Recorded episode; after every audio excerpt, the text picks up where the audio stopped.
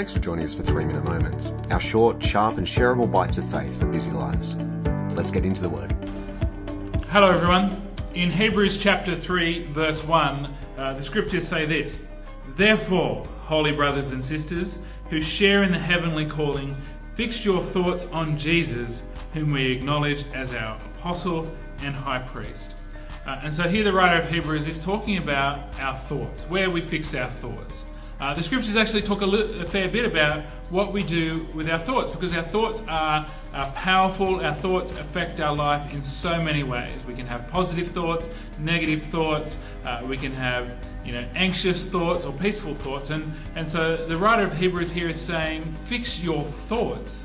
Uh, consciously choose what you're going to place your thoughts upon and that's kind of step one. That's that's that's an important thing to actually take that step to choose what am I going to put my thinking energy into.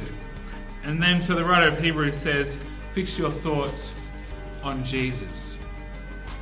He, he or she is actually saying, put your thoughts in a place that centers on Jesus.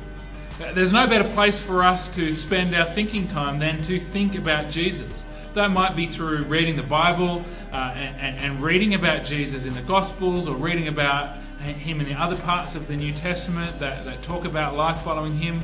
Or it might simply be intentionally taking time just to meditate on who Jesus is.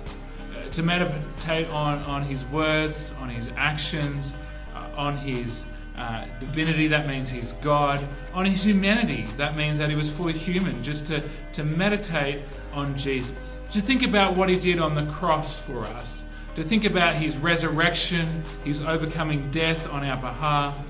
To think about his promise to return and make all things new. To simply think about Jesus is the best thing that we can do with our thoughts. And uh, the writer of Hebrews says, We acknowledge Jesus as our apostle, that means he's a messenger, uh, and we acknowledge him as our high priest.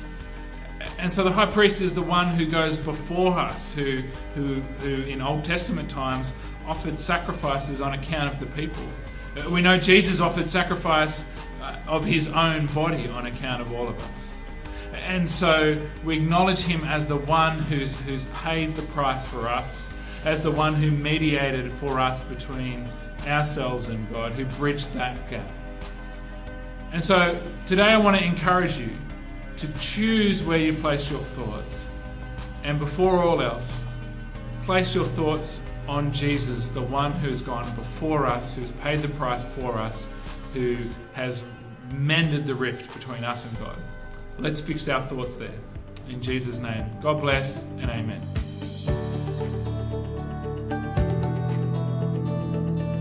Thanks for joining us today.